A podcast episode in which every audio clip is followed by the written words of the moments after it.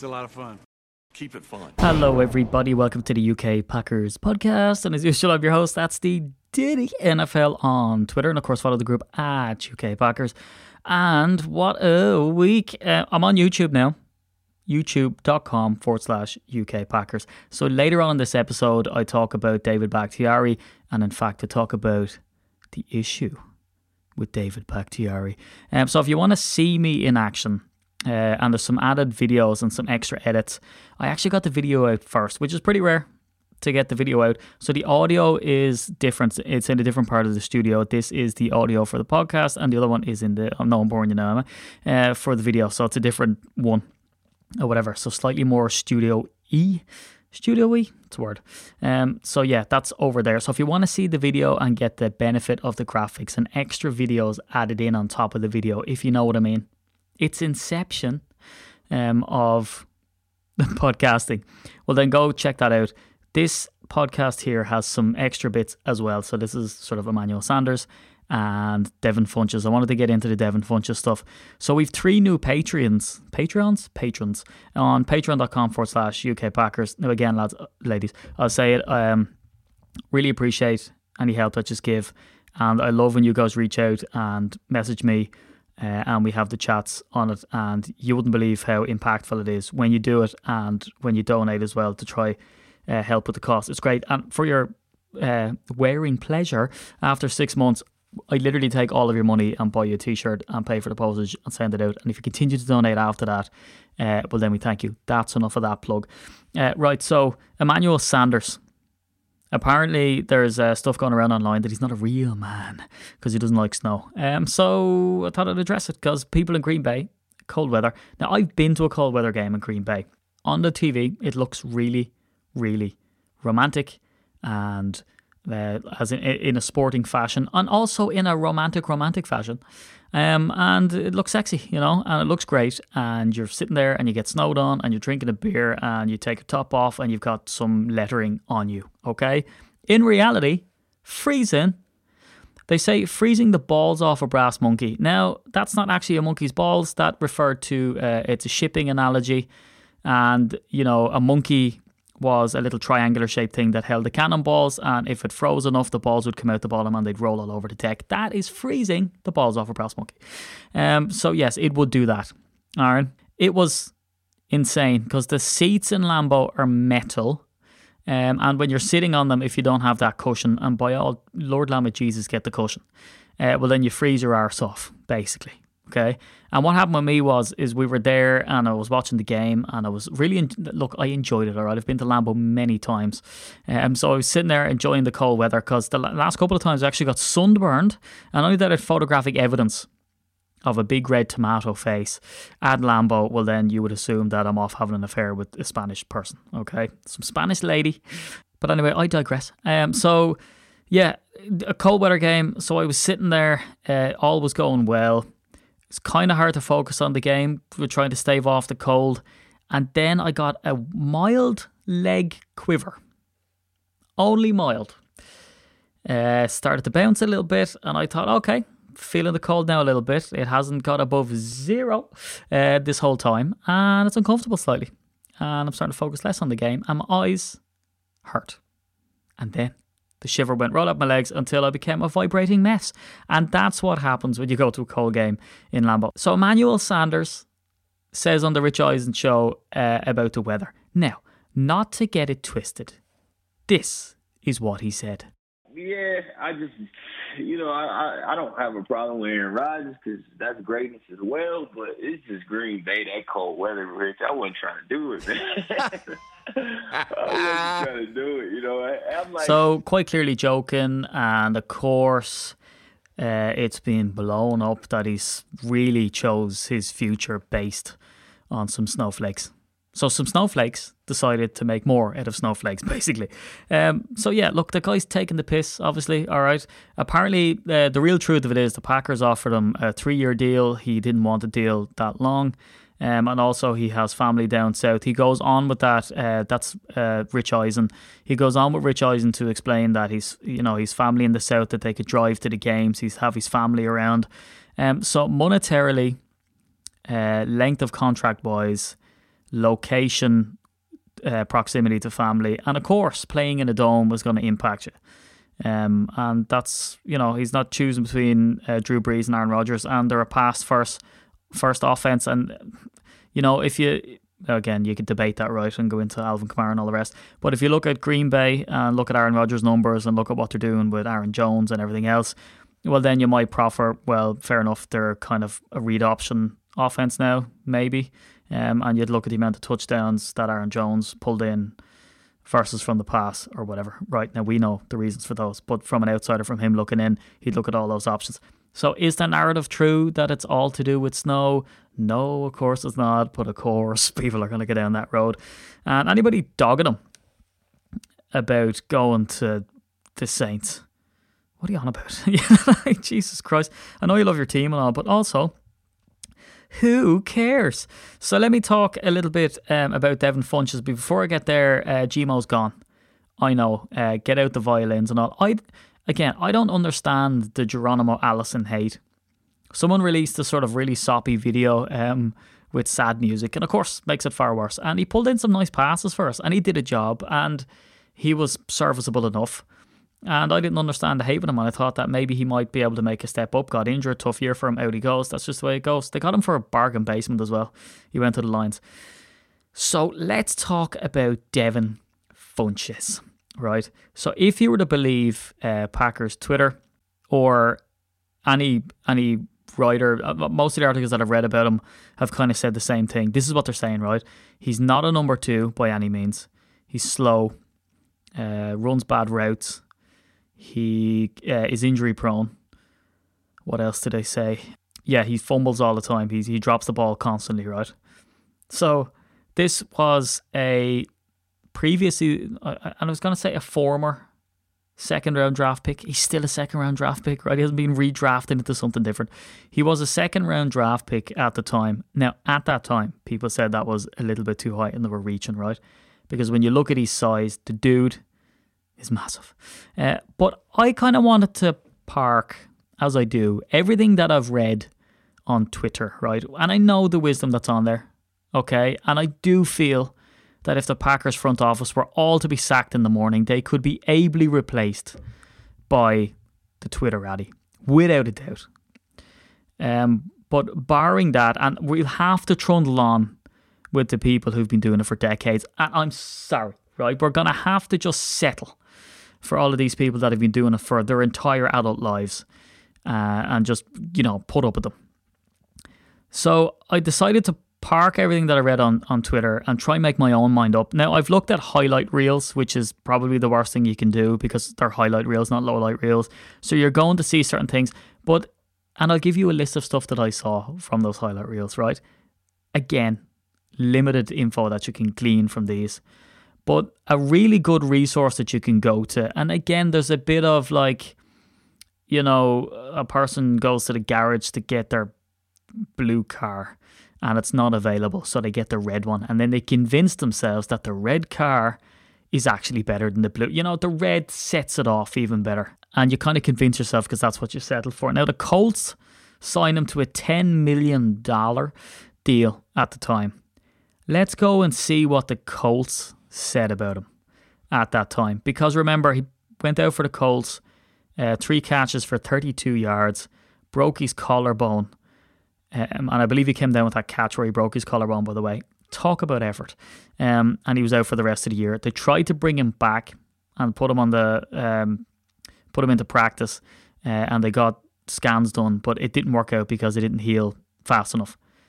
Now, that's where I'm going to knock down one of these other caveats what you'll read out there is, oh, you know, he gets injured and all that. He doesn't. He even says himself that he doesn't get injured a whole lot. And I have the quote here. This is what he said at the time I've never been hurt. I've been trying since I got hurt to get back on the field. It's not a good process. You can't control a bone. It heals when it wants to heal. This is the longest I've been out of football. I worked so hard to come in and help the team and try to prove myself. And going down in the first game, it was drastic, but it's life. And you've got to live and keep on fighting. So this is a guy fighting spirit. Unfortunately, he goes down in his first game. He's not injury prone. Uh, he was just there for that whole season. So to me, not a whole lot has changed, has it? Since he was mooted to come in on a big money deal to the Colts. So whatever they were saying about him surely still rings true.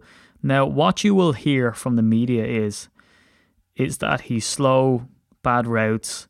He's definitely just a number three, even if he can make the squad before he gets thrown out on his face. Um, and that Allen Lazard is the definite number two. This guy, a former second round pick, uh, on a big money deal, was criticized for dropping the ball, but then you have to look at who was throwing on the ball and how accurate they were and when was he throwing the ball. It's very important too, like Mason Crosby was dogged over having the yips, right, and that he was missing lows. But when I deep dived onto that, deep dove, um, when I looked into it, he was being asked to kick from ridiculous distances. So has Devin Funchess at times been asked to do some impossible stuff and catch balls in traffic?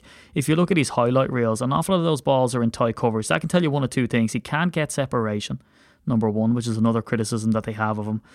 Um, or number two, that they had to throw it into traffic because Cam Newton had a bad O line. I don't know how many plays on that highlight reel that I see Cam Newton get absolutely maimed um, as he was throwing the ball that Devin eventually came down with. But anyway, let me go back to what the Colts were saying about him. This next soundbite is a guy called Kevin Patullo, and this is after Devin Funchess goes out, and they ask him what they're missing that he's went out.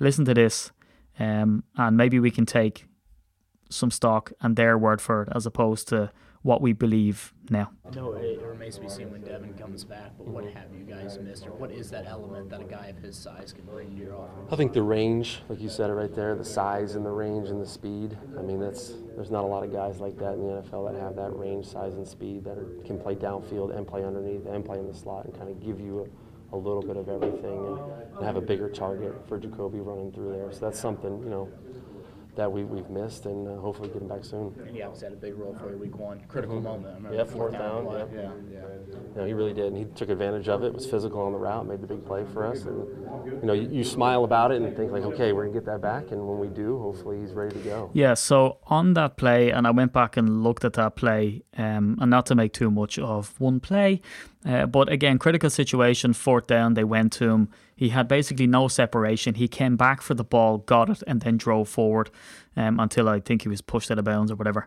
Because um, another criticism that I saw of him is, is that he catches the ball but can't really do anything after. That's certainly not what I'm seeing from his highlights um, and from what other people are saying about him. What I see is an awful lot of effort with him is that he catches the ball and he drives forward as much as he can. They sort of lead you to believe that he catches the ball and just, you know, falls down.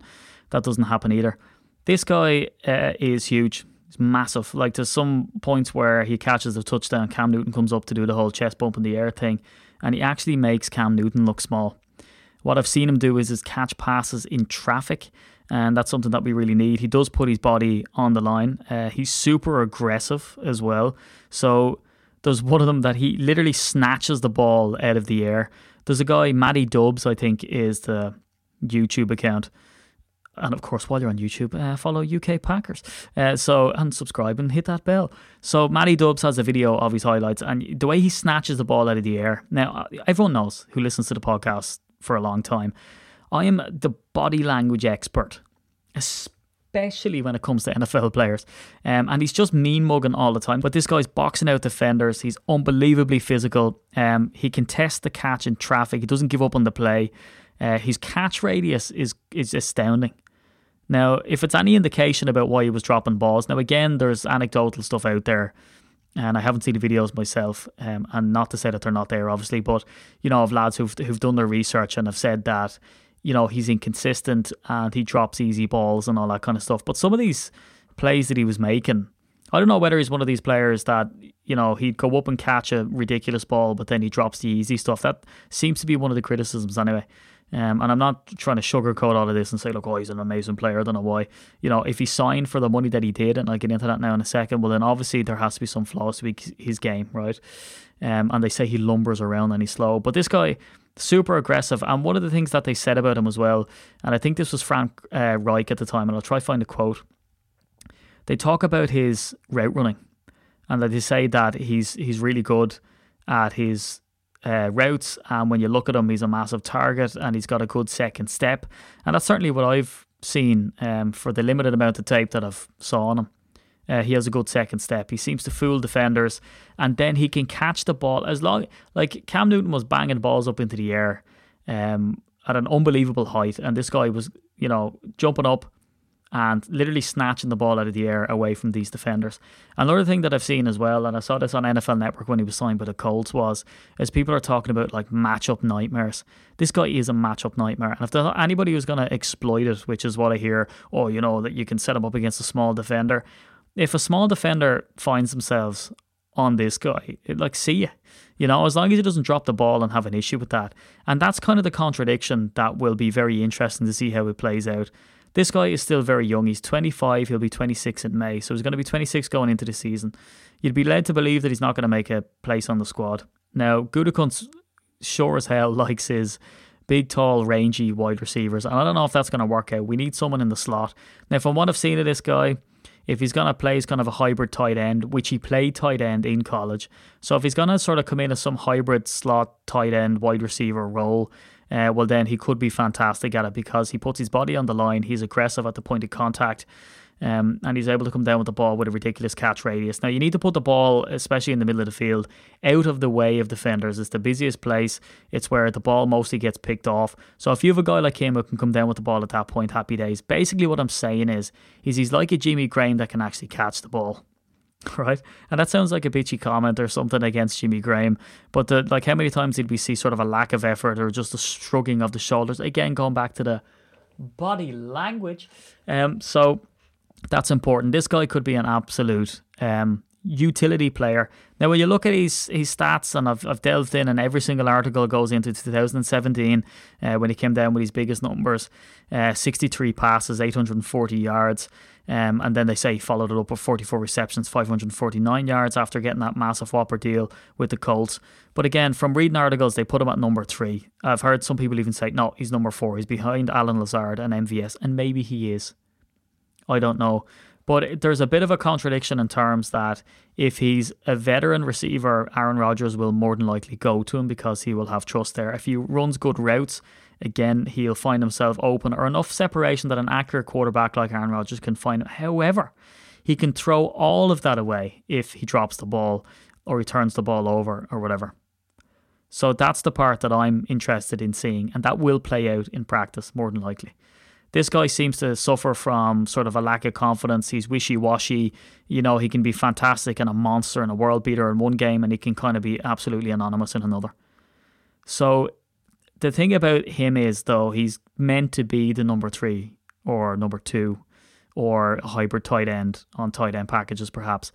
You know, he's not supposed to be the go to guy. That might give him more freedom and the Packers more freedom, but certainly a guy six foot four, 220 odd pounds, you're going to have to pay attention to him. Now, all of this stuff about him being slow, he's six foot four. Okay, he's not going to be a zippy little uh, Tyreek.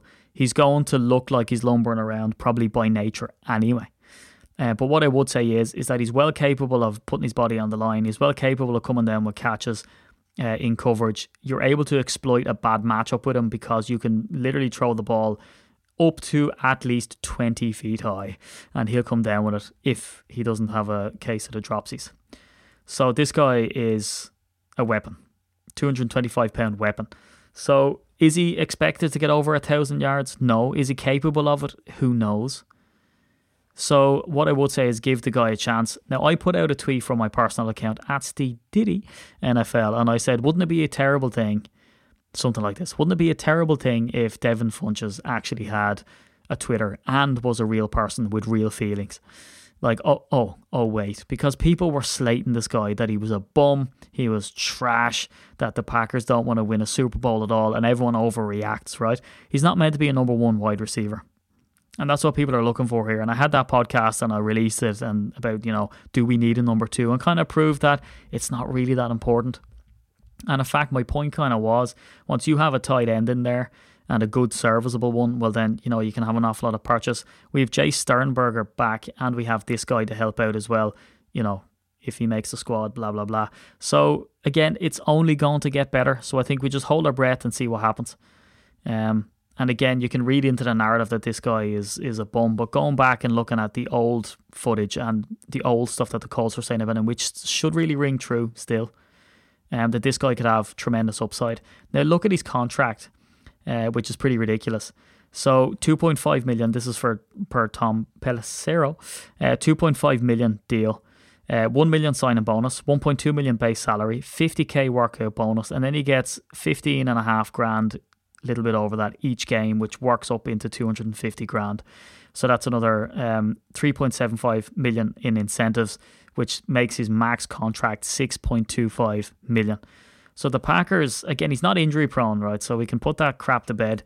Um, so this is a guy who, if he plays every game, the Packers put a premium on him playing with all of those incentives. He can earn more in incentives than he can base salary. That goes to show you that they're sort of giving him a carrot and saying that if you can go and do the business for us, well, then you get paid for doing so. The same contract that they have kind of with Kirksey in the sense that they've all these incentives built in that, you know, and Kirksey is a guy who, you know, has picked up his injuries over the years.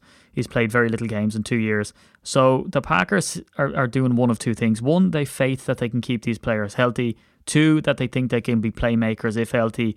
And three, they're willing to pay these guys if they can prove so. And also, there's short term deals uh, that they can get out of. Um, so it's a very team healthy deal. But again, the upside for both of those players is pretty colossal. So if they do really well for us, uh, well, then we're great. Now, how does Aaron Rodgers feel about it? Now, he did, and again, he has a special place in my heart because He's not a dad, certainly not yet, but he does come out with some dad jokes. He said, when you put fun and chess in the same name, well, then, you know. So again, I have to applaud him for a bit of dad joke action. Um, but again, he says, look, any of the teams that are going out making big, massive splashes in free agency are because they're teams that need to do it. Uh, where he says that he doesn't feel that they are a team that need to do it. Um, so it kind of goes to show you where his head is at. Now, does he have to say it? Yeah. Uh, but again, you know, he's a cerebral guy. He does he's a super veteran at this stage. He is the franchise, so he can come out and say whatever the hell he wants to say. Um, and he's done that in the past, where he'll come out and say, and again, he's well used to that. People will read into what he's saying, but he's saying something positive. He's happy about him coming in, and I personally am happy, and I don't care what anybody says. I'm happy about Devin Funchess uh, being signed to the squad because he's a big-bodied guy. Um, and everything I've just said. Anyway, so I'm going to get on to the David Bakhtiari section of the podcast now. This is the same audio. Uh, with a little bit less of the flair that was on the video on youtube.com forward slash UK Packers. So over to me, uh, and I allude to it because it was recorded yesterday. And uh, yeah, so I'll take that away. So um, I guess that's it then. So, you know, do the usual, subscribe. Uh, and again, if you like the podcast, uh, share it with someone you know, um, and let me know what they think about it. And of course, keep hitting me up at City the NFL, the email info at ukpackers.co.uk because uh, I do like hearing from you guys. Anyway, gonna park it there over to the video section, and I'll talk to you guys next week. Hello, everybody, and welcome to the UK Packers YouTube studio, and thanks for coming. Uh, as you can see, it's kind of decked out. It's not decked out how I'd exactly want it, and that's because COVID 19. Uh, there's nothing you can do. I can't go out and get supplies. But look, I said I'd do a 10 minute Tuesday, and this is it. Now, it's got a bit of a clickbaity um, title, I guess, The Issue with David Bakhtiari. And I want to explore that a little bit uh, in this segment. Now, if you're listening to the audio, which is this mic here, uh, well, then you will probably hear it a bit more airy because it's more of a video studio. Go to uh, youtube.com forward slash UK Packers, which you guys are on and you can see me in the studio here with studio lights and all the shebang, right? Um, so this is going to be a segment within the audio, whereas if you're on the actual video, this is it, right? Hi, hi, how are you? Um, so let's talk about the issue with David Bakhtiari, and what do I mean? Well, look, um, an awful lot about the draft this year is going to be just focused on we need inside linebacker, we need wide receiver. Uh, we need to focus on the defensive line, whereas you have to look ahead to who's going to be free agents next year, and that's going to be a problem. Right tackle, Brian Bulaga out the door, Rick Wagner in the door. He's seen as somewhat of a stopgap, right? So then you have David Bakhtiari, left tackle, arguably the most important position on the offensive line. Um, you know, some people say, well, everyone should say it's the left tackle, right? The centre also very important. Um, this is not dogging anybody else of the offensive linemen who are watching this goddamn program. Okay, um, so yeah, when it comes down to the most important position, it's left tackle. Now we have left tackle David Bakhtiari, uh, you know, one of the absolute best in the game. And I know the video is called The Issue with David Bakhtiari. I'm getting there, okay? And then there's Corey Linsley at centre as well. So the issue that we're going to have is is that both of those players, our centre and our left tackle, are free agents as of next year. So you would imagine that in this draft this year, they're going to need to address the offensive line. And why is that? Well, if Bakhtiari is coming up uh, for grabs, Corey Linsley is also up uh, as well. And then if Rick Wagner is at right tackle, is only going to be a stopgap. Well, then you have effectively three of the five players in your offensive line um, who are unstable in some way and their contracts are unstable. Now, Bakhtiari is playing out the last year of a four year, $48 million deal, which averages out at 12 million a year, which makes him the 12th highest paid, when really this year is 14.7 million as a cap hit, and we'll get there soon. Added to that, David Bakhtiari, if re signed again, will be 30 years of age going into the season next year, and that's important a little bit later on in this video. He's he was the first rookie in his um, first year to come in at left tackle. He did that because Brian Bulaga, don't forget, was at left tackle um, injured. I believe it was an ACL, moved across to the right tackle when he came back the year after. But David Bakhtiari started all 16 games of his rookie season and his second season in Green Bay. So super durable. That's going to come up um, a little bit later as well. He's a two time Pro Bowler. Um, as I said, super durable. Uh, only missing actually six games of his entire career, which is pretty fantastic. He's been on a constantly changing O line uh, that have featured in the top of the league in first downs at one stage, would you believe? Overall yards, rush yards per game, uh, scoring offense. Uh, points per game. So, you know, this guy has been at the helm protecting Aaron Rodgers uh, on the offensive line for a long time at a very high functioning level. He's usually up around, you know, the top five uh, on offensive linemen. Certainly, he's probably seen as the best left tackle in the league, although he's not paid that way yet. Uh, so that's going to be important as well. And this guy, when you take him in the locker room as well. Now, bear in mind, this video is called The Issue with David Bakhtiari. And David, if you're watching, I will get there soon, okay? listeners, viewers, the exact same. I'm Irish. It's what I do. i you know, waffling about the place. Um, so you know, in the locker room, uh, he's a he's a wonderful presence. Uh, you know, he's a leader. He's witty. Uh, the fan, he's a fan favorite. The fans love him. He got the team into pitch perfect. I mean, do I need to say any more? So he, you know, but that that's what I'm talking about. This is guy's a is a team player. He had in 2017 he had the championship belt, which was great. That was for run blocking uh, in practice, and it was usually him against Mike Daniels in training camp, and the two of them would sort of go back and forth on it. So again, a sort of great guy to have around. And let's not forget the shenanigans that was last year when he was necking beers at the Bucks games. Uh, so that was pretty fun too. So look, this is a great guy to have around. Unbelievable high level of play, um, and someone that you don't want to lose, especially at his position. You know, the most important position on the offensive line. So what's the issue then with David Bakhtiari? Well, because all that sounds good, right? The problem with him is, that he might be a little bit too good, right? Sounds ridiculous. But the thing is, you know, the, the highest paid um, left tackle in the league at the minute um, plays for the Colts. Anthony, um, let me get this right, Castonzo. Uh, so he's getting paid sixteen and a half million. So David Bakhtiari would rightly command about 17 million or more, especially as the salary cap kind of creeps up, and Corey Linsley 10 million. So the problem with Bakhtiari is, you know, he's a top tier player. Uh, they're very hard to come by, especially at left tackle, and to be playing it at such a high level for as long as he has which means that the Packers then have to look down the barrel of whether they pay him or not. Now, to a lot of people, it's a no brainer. There's an article by Rob Demovsky on ESPN where he asks experts as to who they should keep. Because if you think about it, you have, you know, David Bakhtiari, Aaron Jones, Kevin King, Corey Linsley, um, all coming up for a new contract. So Jamaal Williams. So, you know, these experts are looking at it and they're saying, well, it's a no brainer to bring Bakhtiari back. You can't get left tackles of his caliber. Um, and then Corey Linsley is the centre, that sort of centre exchange. Now, with the contracts that these guys are going to command, it's pretty colossal. So I don't think it's a no brainer. And the reason being is that the Packers have a history of parting ways, and sometimes shockingly, with offensive linemen. Now, albeit they're not left tackles, these were right guards and left guards. You only have to look back uh, as far as Josh Sitton. This guy went to the Pro Bowl three times with the Packers. Um, you know, he was he was an outstanding player. Uh, super durable as well. So from 08 to 2012 uh, in at right guard, and then he switched to left guard uh, from 2013 to 2016 uh, until he was cut in kind of a shock in 2016. Now there was ructions apparently. Um, he'd come out and spoke critically about the game plan, and I believe Mike McCarthy turned around at the time and said, "Well, he should just focus on playing his position." Um, and also, he wanted a contract, and there was supposedly a bit of disgruntlement in the locker room, so they decided to cut him at that stage. Uh, and what age were they? Was he when they cut him? He was 29, so he was going on 29, 30. So that seems to be the magic age here.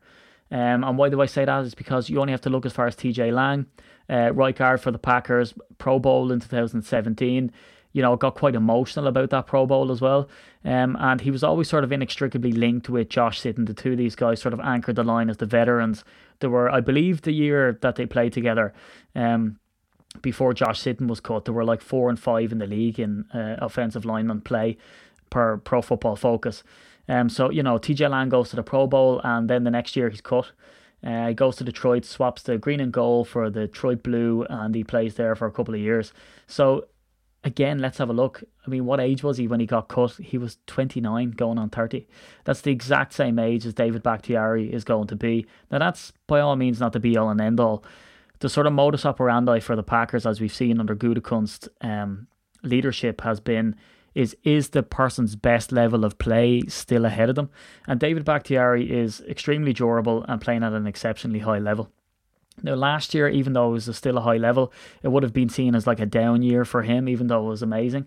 Um, so they've got to look at that, and as well as that, the sort of culture in Green Bay at that time. Uh, they had James Campen there, uh, the offensive line coach, and it always felt like that they could give him, you know, uh, sort of flexible enough uh, offensive lineman who could play multiple positions along the line, and he'd make world beaters of them. So I don't know how that has changed now since he left. Um, he went to the Cleveland Browns, and I believe he signed now with the Chargers. So I don't know what the Packers' philosophy is now with him gone, if they still feel confident enough to do it. But they will be bolstered with Elgton Jenkins and the performance that he put in in his rookie season in place of Lane Taylor. So I don't know if that's an indication that they believe that they can do it. The only real indicator throughout all of this is is that obviously if they restructure under these contracts early, which will put all of this conversation to bed, uh, but also who they draft uh, and how high they draft them.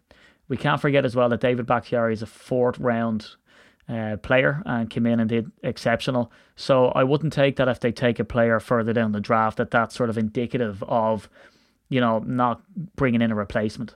So do they try bringing a replacement center, left tackle? Uh, did they try bring in someone behind Rick Wagner? Um, it's hard to know. We're going to have to wait and find out. But it's a reason and kind of a highlight why not to have a freak out if we get to the first, second round and we start drafting O linemen instead. And again, there's always a knock on impact in football. It's never as clear cut as he's a fantastic player. You have to sign him. Remember, Kenny Clark is due uh, a contract as well. And people are sort of saying he's definitely should be top of the list, especially because he's anchors a defensive line that's deficient, uh, will we say. Nice bit of alliteration for you. So um, that's something to ponder. So the only issue really with David Bakhtiari is, is maybe he's a little bit too good. Maybe he's too much of a presence in the locker room as well. Now, if you want all the lowdown on Funchess, uh, which is fun to say, well, then you can go and check out the audio. It's on iTunes, SoundCloud, and Spotify. And of course, if you like this video and you like 10 Minute Tuesday, um, I'd love to do more of them. And just subscribe to the YouTube channel. That'd be great. If you want to support us as well and you want a free banging t shirt like the one on screen right now, uh, well, then you can sign up to patreon.com forward slash UK Packers and it keeps the studio lights on and everything else. And look, you donate for six months at the fiver tier. We take all that money and we buy you a t shirt and post it out anywhere in the world. And you can sport that. Uh, impressive black polo. And of course, there's beanie hats on offer and a property of tea as well. Just hit the website ukpackers.co.uk, hit the shop, and you can see everything there. And on top of that, uh, the Raz is coming back and it's coming back pretty heavy. There's some fantastic jerseys coming in now really, really soon. Uh, I will be populating the podcast studio and the YouTube uh, section of the studio uh, with some signed merch and jerseys and stuff like that to sort of show you what your fan cave can look like. And the 1919 Raz is is that you buy a ticket, there's a certain amount of slots, and then we run off a raffle and the winner takes all. But anyway, of course, I'm Irish. I've went over the 10 minutes on 10 minute Tuesday, so I'm going to leave it there. If you want more, head across and get the audio. If not, come back next week for the next video. But until then, I've been at SteeDD NFL, and I'll talk to you next week.